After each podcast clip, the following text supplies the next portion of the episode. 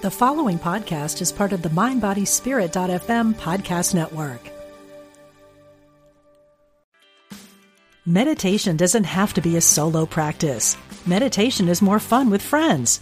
Looking for a way to drop in and hang out at the same time? Join us online at Omega Institute for a meditation party with self proclaimed meditation nerds Dan Harris, host of the 10% Happier podcast, Sebene Selassie, and Jeff Warren. This three day retreat will stream live from Omega's Hudson Valley campus May 17th to 19th. Don't miss the party. Reserve your spot at eomega.org slash party today.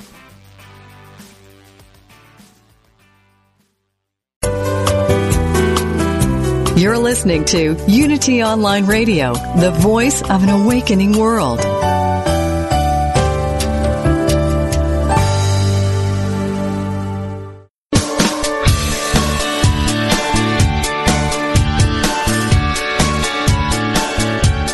Welcome to Main Street Vegan with host Victoria Moran. Victoria is an author, inspirational speaker, and a certified holistic health counselor and vegan lifestyle coach. She's here to entertain, educate, and inspire you on your journey to look and feel amazing, eat extraordinary food, help animals, and create a physical body perfectly attuned to spiritual growth. Now, let's get this party started. Here is your host, Victoria Moran. You know how you can hear something and it changes you forever? That happened to me at the 2015 Compassion Fest near New Haven, Connecticut. I walked in on Mary Lawrence's half finished speech just to hear her say, Tell people you're plant based if you want them to know you've changed your diet. Tell them you're vegan if you want them to know that you intend to change the system. So, you can imagine that I'm one happy host to have Mary Lawrence as my after the break guest today. I am Victoria Moran, author of Main Street Vegan, co-author of the Main Street Vegan Academy cookbook, director of said academy. You can learn more about what I do at mainstreetvegan.net. And we'll all learn lots more from today's opening guest, Ellen Debenport. If you saw some of the online promos for this episode, you know that I've been calling it a two guru shoe because both of these women truly are spiritual and practical teachers in my life.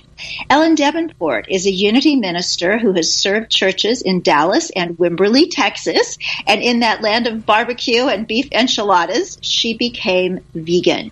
She is now based at Unity Village, Missouri, where she is vice president of content and media strategy, which means that she oversees the people who write and edit Daily Word, Unity Magazine, and other Unity publications, as well as Unity Online Radio, which means she's my boss and I have to be good. Welcome, Ellen Debenport. Hi, Victoria. Hey, wonderful, wonderful to have you. You know, we've been doing this show for six years now, and everybody hears Unity Online Radio, Voice of an Awakening World. But we've only, I think, one time actually had a, a, a Unity minister on to talk about what all this has to do with being vegetarian, with evolving into vegan. So let's start from the beginning. Before we even get into the veg part, just just give us a little brief. What is Unity anyway? Okay, so we're based just outside of Kansas City, Missouri. And in the 1800s, there was a couple living in Kansas City named Charles and Myrtle Fillmore, who both had battled lifelong physical ailments, and they were looking for answers. They weren't getting any help from doctors of that day, so they ended up studying the power of mind over body, the creative power of your thought, and the spiritual principles that can be used for healing. So in 1889, they founded Unity. They did not start a church. They started a magazine. And Unity magazine is still published today. And a few years later in 1895, they were working with a printer because they had a publishing house.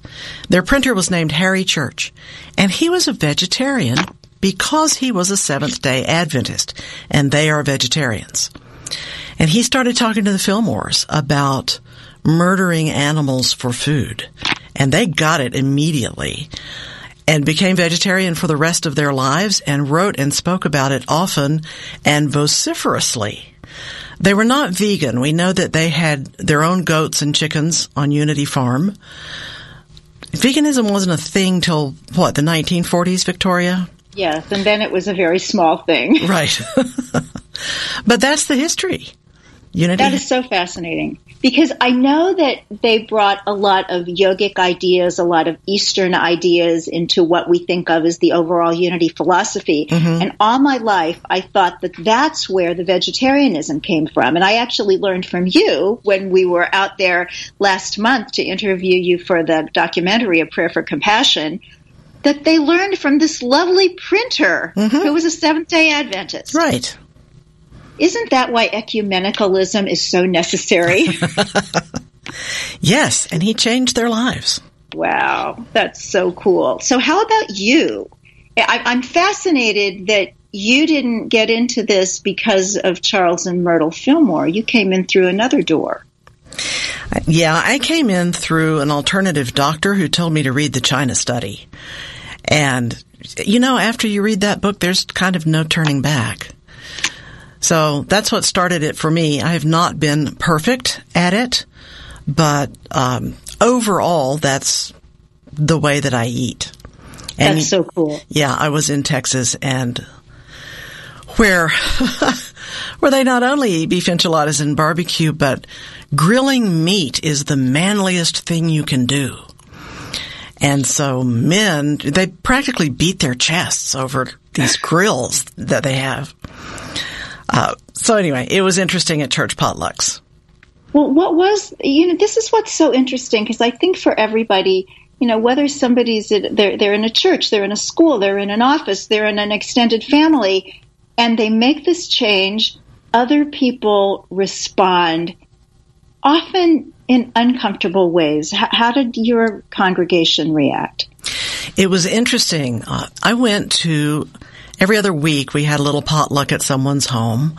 And after a while they decided that they would continue to have meat because he was a grill meister, but that everything else would be vegan. And it was a potluck, so people were learning how to cook vegan so they could bring things to this dinner. And we started sharing cookbooks and recipes and it was fascinating to me and I would have all the vegan dishes and they would have all the vegan dishes plus meat. So, okay. And after a while, some of them started bringing vegan dishes to church potlucks. Once a month there was a huge feast at church and they were so proud of themselves. And they would always make sure to find me and tell me that there was something vegan that they had brought and they would put little signs around it. You know, this is vegan. This is for Ellen. So I thought it was sweet. Uh, there was only one time that I talked about it from the pulpit when I was talking about the Fillmores. And I explained why I had become vegan and I gave them the three good reasons. You know, your personal health, the animals, and the planet. And they listened very closely and several of them talked to me about it afterwards. And as far as I know, not one of them changed their diet. Well, one of my Main Street Vegan Academy graduates is now a proud member of your former church oh, really? in Dallas, Rhonda Jones. Uh-huh. So I'm sure she's in there proselytizing. So when they invite you back as a guest emeritus or whatever it is when one visits one's former church, uh, you might have more people eating those vegan dishes. Interesting. Okay, I'll watch for that. So you have a couple of books. Uh, one is called Hell in the Hallway, Light at the Door. Great mm-hmm. title. And then the one that I have read, which is The Five Principles. So for people who are interested in a spiritual path, a little bit of spiritual awakening, and something very interesting about unity is you can learn from unity stuff without being unity. You know, you don't have to join anything. So tell us about the five principles. Right, and that was the Fillmore's intention. They thought that they would publish these spiritual things that you could use in conjunction with whatever else you were doing. At the time, most people were in traditional Christian churches. So the five principles are they are the basic teachings of unity, but we're careful not to claim them because they are universal spiritual principles that show up in every religion. They are that God is all there is. Everything is divine. So that would include human beings. The second one is that human beings are divine and therefore inherently good, which always leads to an interesting discussion. The third one is that thoughts have creative power, that you are the creator of your experience. Then number four is prayer and meditation, that that's the way we stay connected to God or the presence or spirit or whatever you choose to call that something that's larger than yourself. And number five is to put it into action in your life every day. Well, it's a wonderful book and it's very accessible and very little to argue about, but I'm going to argue about one of them. Oh, uh, okay. For the sake of this interview and knowing that a lot of vegans are listening to this and we're so aware of the horrible suffering of the animals, the truly sadistic cruelty that passes as business as usual customary agricultural practices, yes. customary laboratory practices that really you could juxtapose onto some sort of group of people from a sci-fi movie and it would be very effective. So if people are inherently good, how can our fellow people be involved in this kind of torture and cruelty and not see it? And not see it I'm not sure how to answer. It's, you know, it's the same reason that some people become terrorists or commit crimes or do anything else that we think is unenlightened. They're just not there yet. They, the idea is that we are created whole, perfect, and complete. We are made in the image of God. And so our essence is divine. It's who we are. But, or and, as human beings, we have free will. And some people are just living differently from others. And so that's the best answer anybody's come up with. Yeah, that's a tough one. That mm-hmm. that's like uh, angels dancing on the head of a pin. you can take your time on that one. So I know that there are several Unity ministers now who are vegan mm-hmm. um, and and very vocally vegan and want to be more vocally vegan. Yes. And like I'm sure other clergy in in other denominations want to get this across to their congregants and, and uh, members and friends of their uh, churches, their synagogues, whatever it is. And yet it's hard too because people don't always open up to the, oh my gosh, vegan. Now that I know, I'll do that. So what kind of conversation is going on there at Unity about this? And this conversation's been going on since the 30s which is we don't want to tell people how to live their lives. And we, and we can't even know what's best for everybody. Uh, even if we think a certain kind of behavior would be better for them and for the world, we really don't know another person's soul path. So Charles and Myrtle Fillmore put vegetarianism in their original statement of faith in 1929, 21. And they took it out about 15 years later and said, we, we're just not comfortable telling people how they should live their lives. So the discussion around Unity World Headquarters right now is how do we revive this vegetarian legacy of the Fillmores without sounding like we're telling people what to do? Because most of the people in Unity are refugees from rigid religions and they're very skittish if they think you're telling them how to live.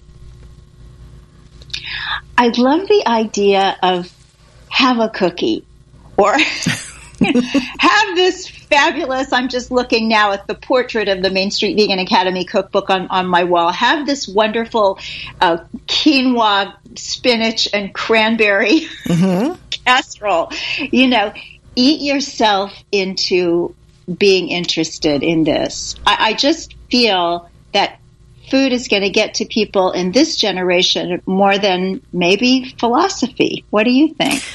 Oh, maybe so. And you're better than anyone I know at expressing these ideas without turning people off. I also think that sometimes when their reaction is defensive to the point of belligerence, it's a good sign. it means they are terribly uncomfortable with what's going on. And if they think about it much longer, they're going to have to do something different. And they're not there yet, but, uh, you know, one person at a time. Yeah. Yeah, it's it's a very interesting thing. I know when I was speaking with you and um, and Jim Blake, the CEO of Unity, he had said it, and his with with great concern, I could tell, real real caring. He said, you know, we have people who are part of Unity who are farmers. Mm-hmm. Yeah. how, how, how do we talk to them? And I think all of us, you know, I think even those of us who are very, very convinced that everybody ought to be doing this, you know, we have extended family members who, who are very threatened by it. I think one of the great things about being where we are today is that there are so many people who aren't vegan and might be interested that we can get all of them. And then we'll go to the people who find it very difficult. My last question to you, Ellen, has to do with generations. I believe the statistic is that 1% of baby boomers, 3% of Gen Xers, and 12% of millennials mm-hmm. identify as, I'm not sure if it's vegetarian or vegan, but it's something good. Mm-hmm. And probably you could turn that around and just adjust the numbers but keep the ratio and we'd find the number of people who are involved in well i'm going to say traditional religion. I know unity isn't really traditional but compared to none at all it is. So do you see any sort of connection in how we're reaching out to people to go vegan with what we can do to make maybe exploring some of life's mysteries more appealing to younger people who are very science based and seems to think that there's a conflict there. Hmm. So far, I don't know anyone who has found the secret to reaching young people. Um, I was told recently that even the word spiritual doesn't resonate with them. They hear it as woo woo new age. So it's going to have to be a whole new world to um, to communicate the message to new generations, don't you think? Uh, well, you, I, I'm completely stunned because I, I, find myself living in a world that is very different than the one that I prepared for. Yes. And so I learn new things every day. And if it has to do with technology, I forget it and have to learn it over again the next day. so I don't know if the wording is enough. Young people love justice. Mm-hmm. The idea that we are going to make this world just is very appealing. And, you know, it ought to be appealing to all of us, whatever age. And so I think they would love Charles Fillmore, who said, we need never look for universal peace on earth until men stop killing animals for food. Bless you, Charlie. Mm-hmm. And Bless you, Ellen Debenport. Thank, Thank you. you. so much for being with us today. Check out her book, The Five Principles. It's just a little thing, really easy to read, and you don't want to put it down. Everybody, stay with us. After the break, we will be back with Mary Lawrence and Eat Vegan with me.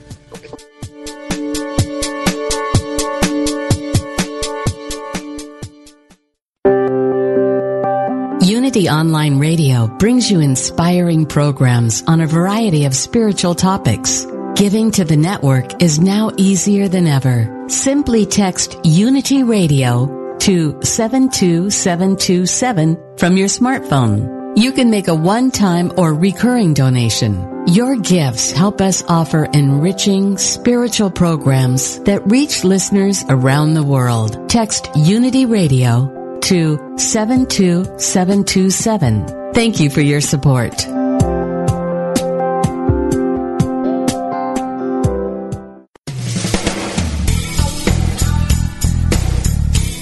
Are you ready for deeper spiritual breakthroughs? Have you wondered how to apply spiritual principles to your everyday life in practical ways? Do you feel your soul is calling you to deeper purposes?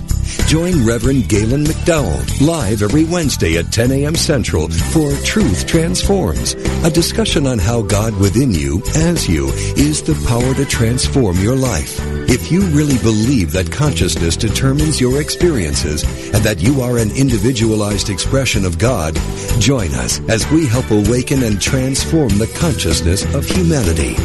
We will discuss, through lecture, live interviews, and call-in questions, spiritual healing, prayer, prosperity, forgiveness, new thought views about eternal life, and much more.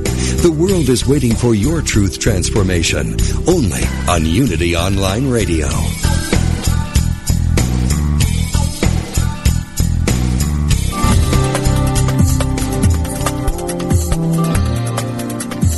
What if you were intentional about your life, committed to having more energy and being more vibrant? Join Reverend Temple Hayes, spiritual leader of First Unity at Unity Campus in St. Petersburg, Florida, as she guides you on a journey to an intentional and energetic life. Empower your life and fully express the wondrous energy, love, and joy you hold in your wildest imagining joyfully and actively know that more important than what happens after you die is the deeper and enriching concern for what happens while you're living. How can you experience an incredible life right now? Learn how each week on The Intentional Spirit, Seeing and Being, Wednesdays at 1 p.m. Central Time, right here on Unity Online Radio, the voice of an awakening world.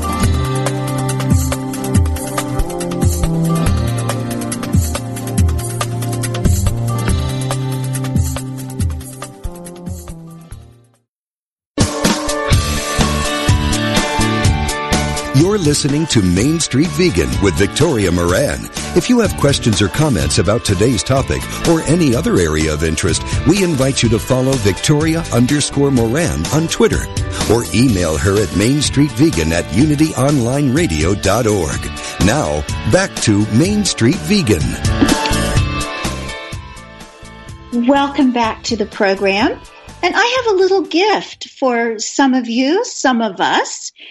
Candle Cafe West is part of the wonderful candle restaurant, uh, legendary trio of restaurants here in New York City. And we always have graduation luncheon there after Main Street Vegan Academy. And they're just so good. They, the owners have been on this show a couple of times talking about their food and their cookbooks and eating for holidays and whatnot. And all of a sudden, Joy Pierson, a co-owner of the candles, said, we love what you're doing. Tell everybody who listens to your radio show that if they come to Candle Cafe West this summer, they can have 10% off.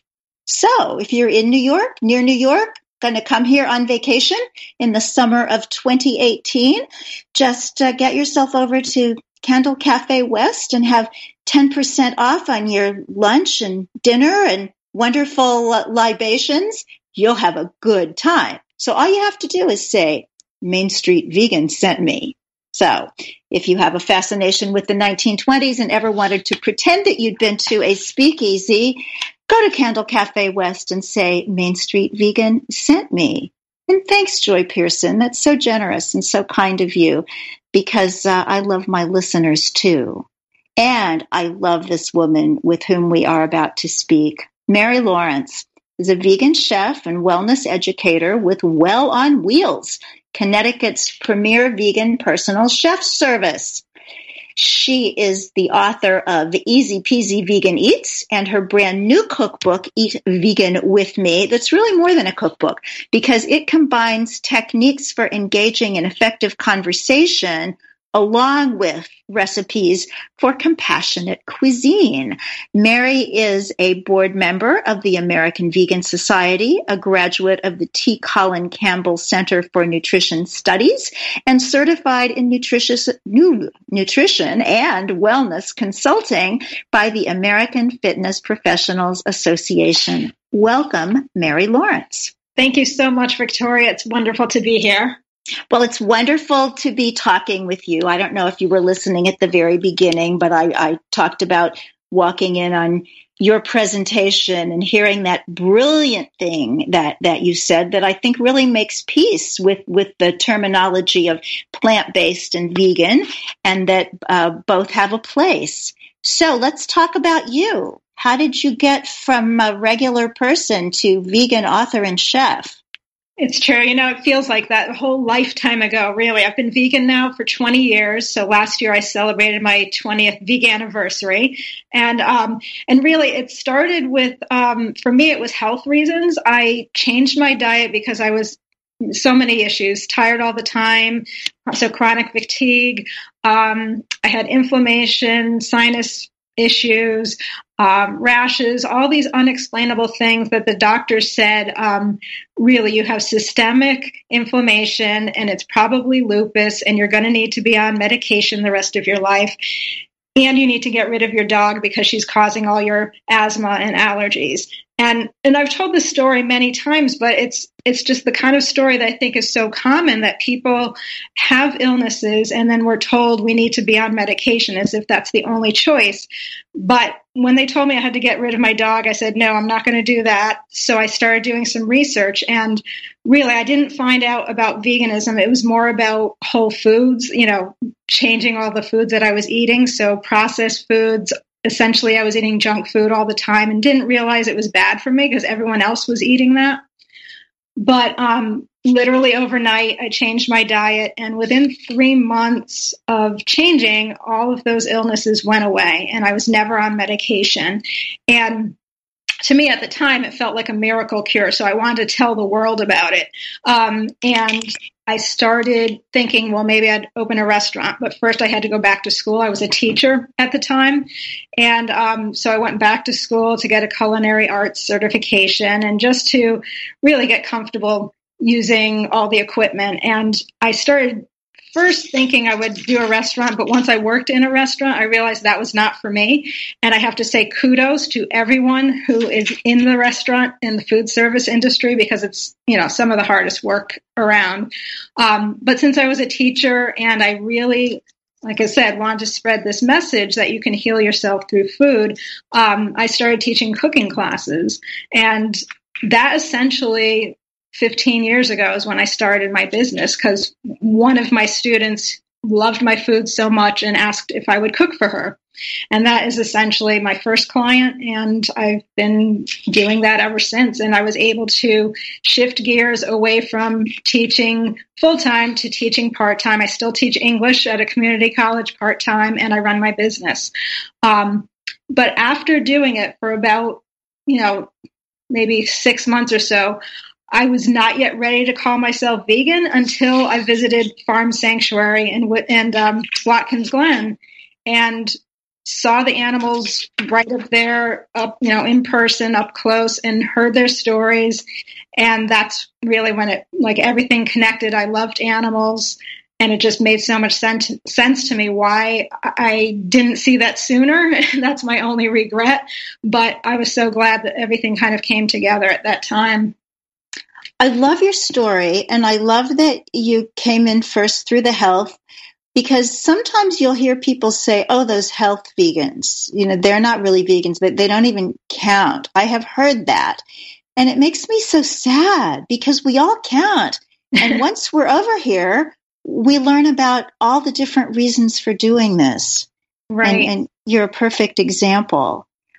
So, your new book is really fascinating to me there are these things called culinary novels that are fiction with recipes, and yours isn't that, but it's a wonderful, wonderful book with a whole lot of really, really tasty uh, and and unintimidating recipes. Eat vegan with me, creating community through conversation and compassionate cuisine. So, what's the story behind this one? Thank you. Yeah, um, you know, teaching these classes, kind of as as you have experienced, I'm sure, and as you just explained, people come to your classes, come to your presentations for different reasons. But consistently, what I found, um, people mostly were curious. They just, you know, initially would say they just wanted to learn how to make some healthy recipes with vegetables.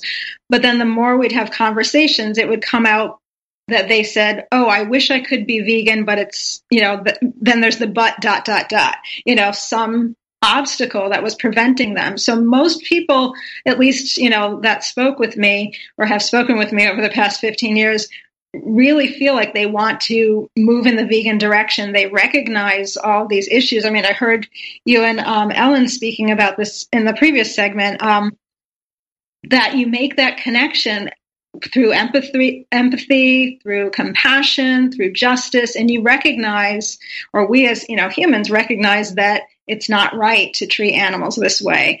Um, so when you have that connection, and then you go back to eating your chicken or go back to eating, you know, whatever your meat of choice is, um, you forget about that connection. I think that's how we're socialized. We're assimilated into this um, mindless kind of way of eating food. So for me, it's about helping people reconnect with that. So I would have conversations when people would come up to me after these presentations and say, I wish I could, but I kind of came up with this list of obstacles. And that's really what I wrote about in the book is um, how to overcome these obstacles. So often it was time, convenience, um, cost, availability, social situations, family and friends, and then the education. Some people are just, you know, they come to a class and they don't eat, they don't know how to cook, so they you can't just be told, "Oh yeah, you can make rice and beans." When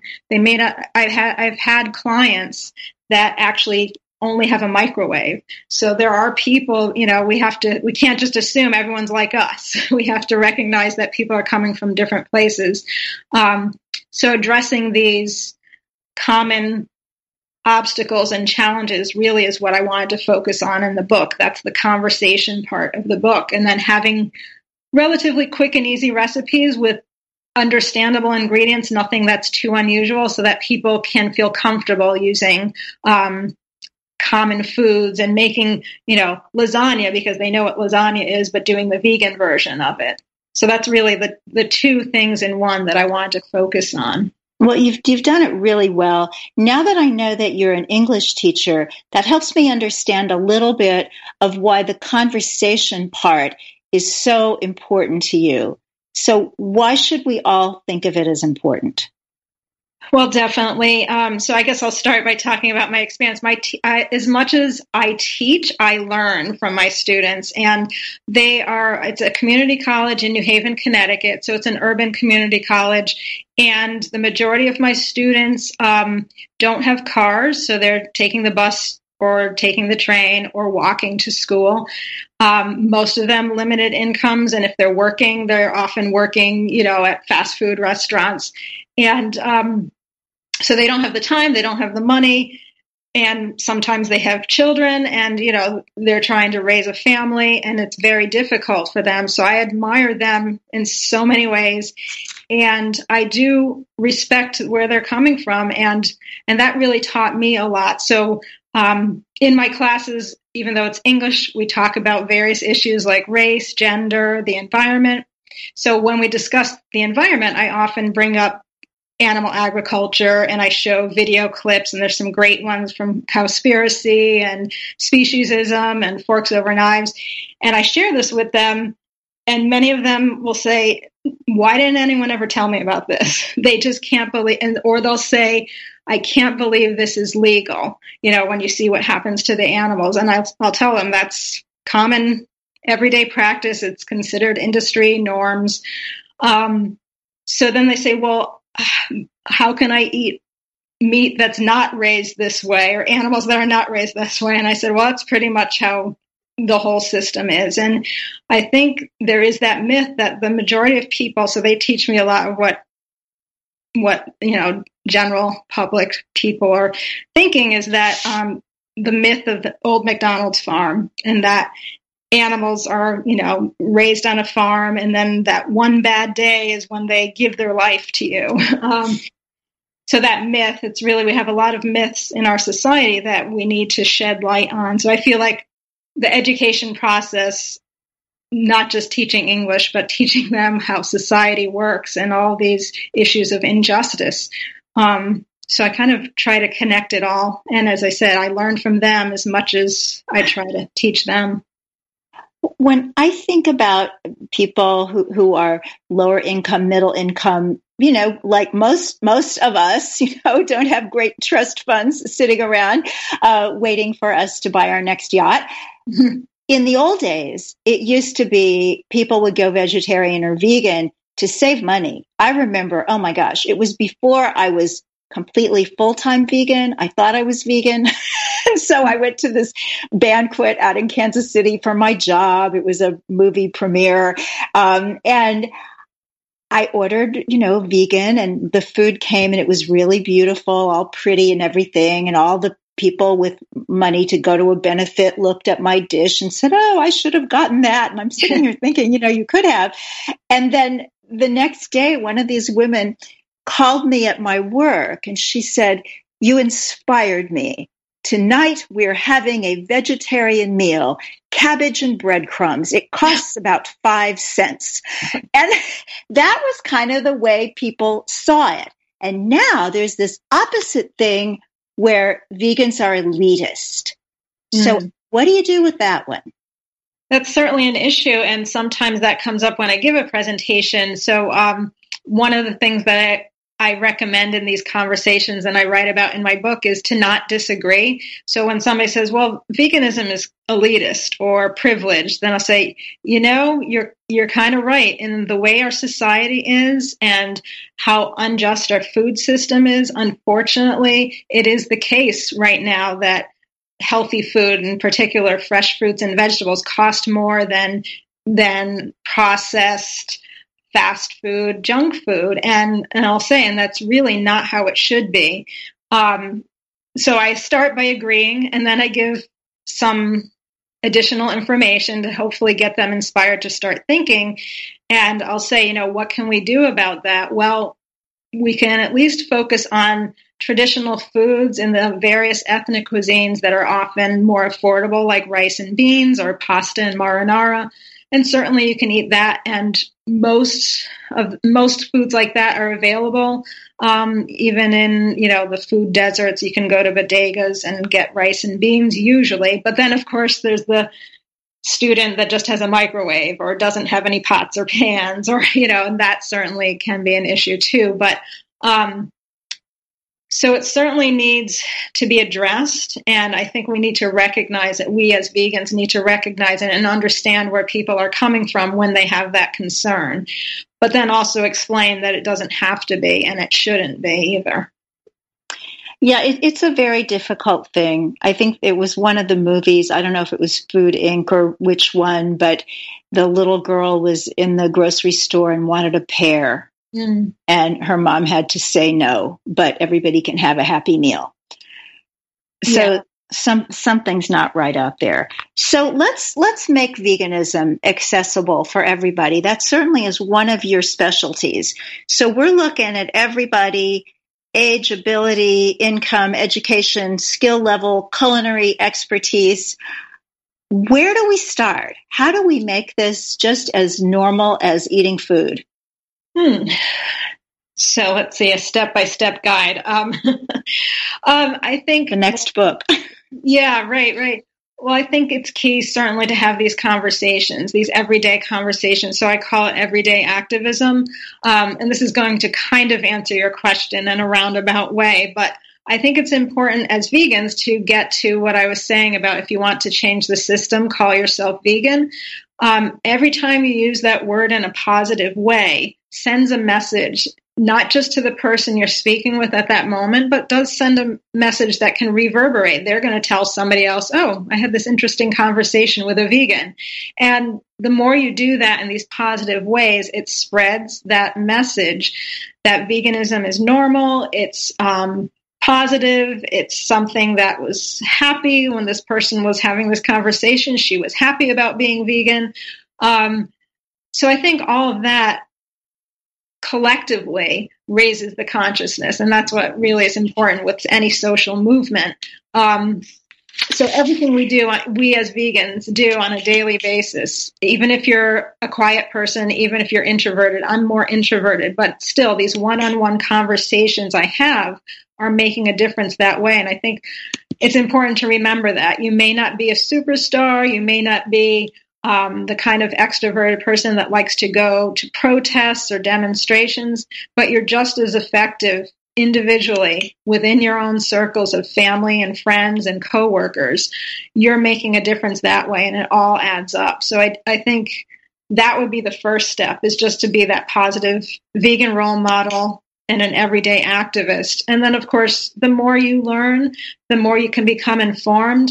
Um, and I think of conversation as not just an opportunity for educating the other person, but as a learning experience, as I mentioned with learning from my students. So we learn through each of those conversations we have how to be more effective and how to be better as a vegan role model. Um, because inevitably we get frustrated. Inevitably we feel like we're not doing enough or there's so much to be done and how can we possibly do it all? So the reality is we can't, but we can certainly feel like we are making a difference in any way that we can. And so I think that's like the, the important step two and three. That's all good. Now let's get even more practical. Sure. You are a chef. You are someone who is comfortable in the kitchen. And I really believe that that is essential. So let's just talk about cooking.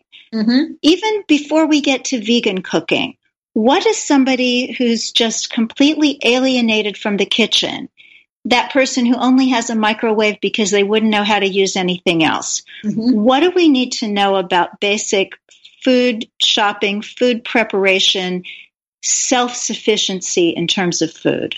Yeah, so for the student that I had that literally said she just has a microwave, um, so she said most of the meals she gets are what she picks up on her way home from school or from work. And so I just, you know, recommended, fortunately, there are some options. They're not ideally what you, you know, want to strive for, but if this is all you can do, um, you know, fast food restaurants like Chipotle, of course, has the burritos. Um, you know, Burger King and McDonald's have the veggie burgers. So there are options that are vegan. So that would be the first thing if you're focusing on convenience and what can you do that's vegan. Um, for microwave meals, you can get a little creative. There are, you know, the heatable meals, and certainly you can get like marinara sauce and toss it with veggies, or um, you know, chop up some broccoli if you have access to fresh vegetables. Um, farmers markets, certainly this time of year, it's easier because the produce will start arriving at the farmers market. So you can, you know, if somebody's on a limited income and they use SNAP, they can use their SNAP to pay for the produce. And if they have double dollars, then they can get twice as much produce for the same amount of money. So I, I do that. I speak with, you know, I give presentations on how to be vegan on a budget. So that's an issue that can be addressed. And often ethnic markets, you can get big bags of rice and dried beans, and the spices are going to be less expensive. Um, so I'd focus on that and just to really try to get excited about trying new foods. Um, I think that is really probably the first practical step is, you know, if you've never cooked before, just sometimes a jar of marinara mixed with pasta. That could be exciting for your first meal that you've cooked. And then try adding some fresh veggies the next time, or try adding a can of beans the next time. Um, so it's those little steps, those little goals and accomplishments, I think reinforce and help. And so self efficacy is key for any lifestyle change is to reinforce those positive steps that you're taking. Mm. Yeah, I think it's so many people just don't know the difference between a dry measuring cup and a wet measuring cup. Not that it makes all that much difference unless you're baking, right. but it just seems like that's pretty basic so that when you're walking through Williams Sonoma with your child or Walmart or Bed Bath and Beyond or wherever you happen to be, and the kid says, What this, that, You know, maybe the yeah. adults need to know that. I think this whole idea of of uh, feed thy neighbor, teach thy neighbor. Mm-hmm. Maybe if all of us just got a little bit excited about maybe having potlucks and cooking classes and co-cooking. I'm glad you mentioned that because that is really that's how I got started when I said I realized I was not cut out to be a restaurateur, but I did enjoy cooking and I did enjoy sharing food with people. So I started teaching adult education, and that was the focus. What you're talking about is just the basics of, um, you know, using measuring cups, explaining what brown rice is, um, explaining how to how to soak beans and how to soak nuts and seeds. Um, so all those steps that right that as if you're a long long time vegan, you kind of take for granted that everyone knows how to do or everyone is familiar with, but that initial step to becoming vegan, it's all overwhelming at first. So, right, in vegan potlucks, so 20 years ago, there was really not much of a support system. There certainly was no internet as we have it today. Um, but I was fortunate here in Connecticut. There was a group that had been getting together monthly for vegan potlucks, and that's how I met other vegans. And I was like, "Wow, it's not just me. There's other vegans out there." And um, and then I learned about vegan food and just you know trying new foods that other people had made. I wasn't really even thinking recipes at the time, and not really even thinking I would become a chef, but the more I did it, the more I enjoyed it. And and as a chef, I never measure anything. I I never think about measuring cups either. So it's always about what tastes good and what looks good. And um, just the more you do it, the more comfortable you get with the ingredients. And that's what I write about in the cookbook too, is um, intuitive cooking. So it's kind of based on the foods and flavors that maybe in your family traditions, what you got comfortable growing up with. Um, so for me, I'm part Italian and part Lithuanian. So the first things I did was to veganize Italian foods like lasagna and pasta and baked macaroni and eggplant parmesan.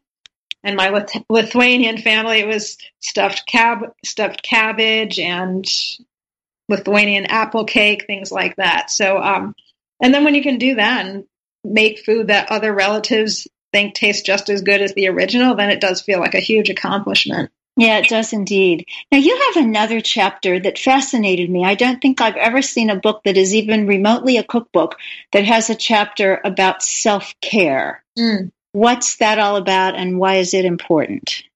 Yes, it is very important. And as I mentioned, as we've discussed, it's um, a challenge when you're a new vegan and everything feels so overwhelming, especially when you're aware of all the suffering that's in the world and that humans are causing, you know, towards animals, towards the environment.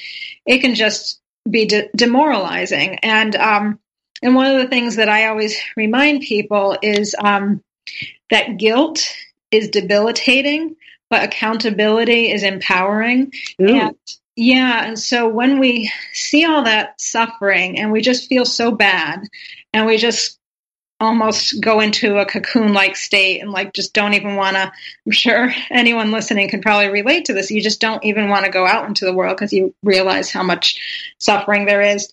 Um, but that's that sense of guilt and shame for having experienced it or having contributed to it. But then when you realize you can choose not to contribute to that, and you can choose to inform other people and also hopefully inspire them to not contribute to that. That's when it feels empowering. So that's taking accountability. So that I think is really important part of self-care is to turn those negative feelings because they certainly happen, and I'm not going to deny that. Um, but to turn that around and try to see how you're making a difference. Um, but of course, there are the times when it's still hard to even do that. So I always say, you know, take a step back.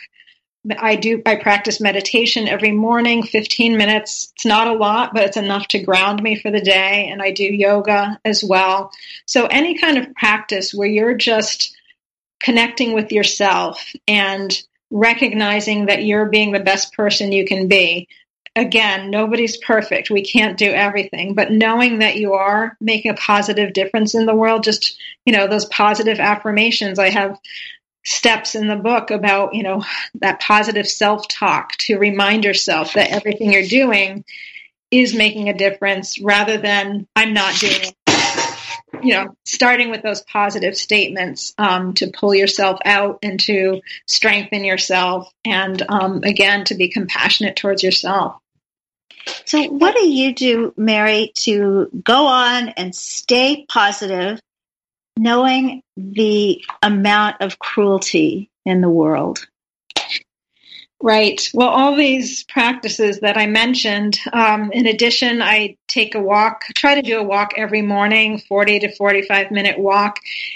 And it's my way of just emptying my mind and observing this beautiful world that we're fortunate to live in. And just, you know, animals, trees, flowers, insects, all of it to me, um, that reminds me of that connection that I feel and it makes me feel um, not separate from nature, but a part of nature. So when I feel connected, then I feel stronger and I feel, you know, like Mother Nature has my back, that I'm not alone. And um, I think that sense of connectedness really is important. And I have two kitties, so um, so they remind me. They help me de-stress as well. Like whenever I have those bad days or those long days, or I'm just on the computer or cooking for people and teaching all in one day, and then my kitty starts climbing across my laptop. then I say, "Oh yeah, he's reminding me I need to focus on self care right now um, and and cuddle time. but it is. It's just um, that balance. It helps restore you. Yeah, that and just the fact that you do have these kitties in your life. When you were talking early on about the physician who wanted you to, and I can't stand this phrase, get rid of mm-hmm. your dog. Right. I mean, that's like you, you don't talk to a counselor and say, I have this very troubled teenager, and the advice is get rid of it. I just, anyway, but it's just, it's so healing to mm-hmm. be around these beings who are so full of, of love and innocence. I was reading a book where the author said that his mom awakened all the children in the family with rise and shine and show the world what you're made of. Mm-hmm. So I, I was uh, playing with that this morning, you know, talking to my dog and my husband. And my mm-hmm. husband said to our dog, uh, rise and shine and tell the world what you're made of. It's like he's made out of love. I know. I mean, oh. His message is very clear. Yeah. So we are fortunate, so fortunate to be sharing our lives with uh, beings of such grace. So you are, Mary, on the board of the American Vegan Society. And I know that a lot of very active, very committed vegans these days don't even know there is an American Vegan Society. So, what is it, and why should we all be members? Yes, and really, it's the longest uh, organization in the United States, American Vegan Society, along with the uh, North American Vegetarian Society, around you know around the same time, uh, 35, 40 years ago. I should know that exact date. Well, I, I know the exact date because I yeah. well I wasn't there for the beginning when I was a kid. 1960 for the American Vegan Society, 1974 for the North American Vegetarian Society. Okay, awesome. So yes, the oldest and longest running vegan society in the United States, and Freya Dinshah and um, and her daughter Anne Dinshah now run it, and and really it's just um, I admire them so much for the work that they do, and again, very understated. They should be recognized so much more for the work they do with getting vegan items on menus at restaurants in uh, low income neighborhoods to make vegan food accessible to people.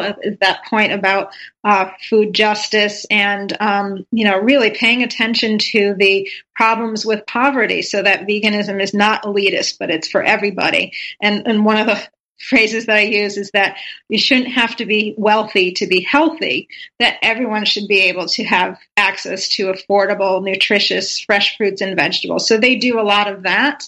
And, um, and they'll be having a garden party, which they have annually uh, coming up on Memorial Day weekend, where they have guest speakers. And really, it's such a great opportunity to see these experts in the field and interact with them one on one and feel like you're a peer because you're having conversations with them and they really make that idea of veganism accessible.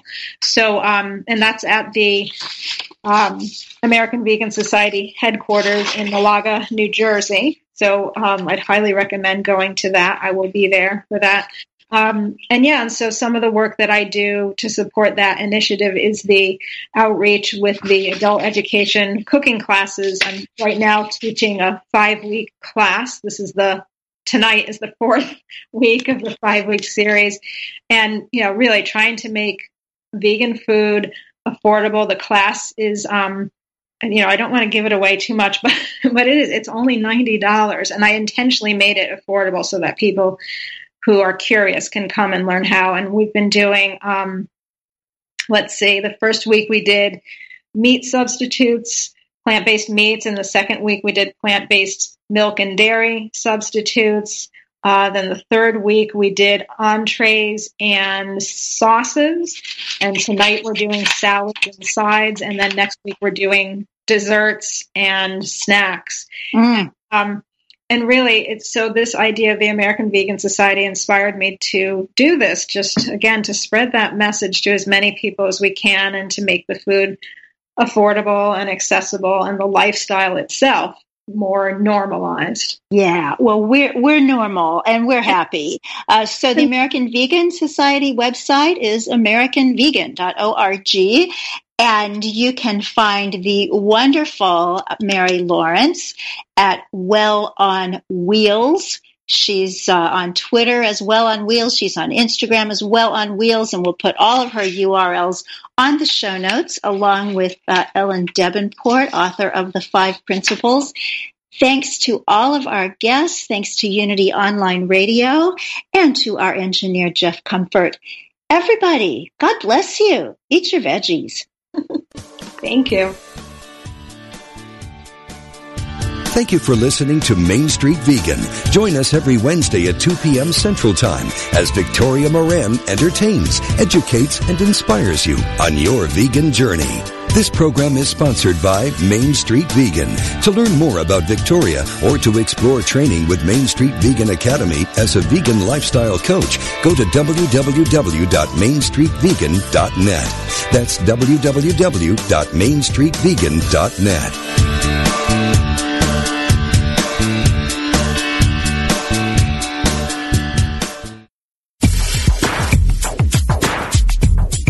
God is formless, yet takes many forms. What goes around comes around. Chant the name of the Lord and be free. No one comes to the Father except through me. Ever been confused by the variety and apparent contradiction within world religions? Join Reverend Paul John Roach every Tuesday for insight into those principles held in common by all the great religious traditions in world spirituality, exploring the unity within all cultures and faith traditions. Using discussions, interviews, humor, insight, and practical advice, we will clarify the confusion and reveal simple yet profound truths. Call in with your questions and ideas and help break down the barriers that separate us from one another. That's World Spirituality with Paul John Roach, Tuesdays at 11 a.m. Pacific, 2 p.m. Eastern, here on Unity FM, the voice of an awakening world.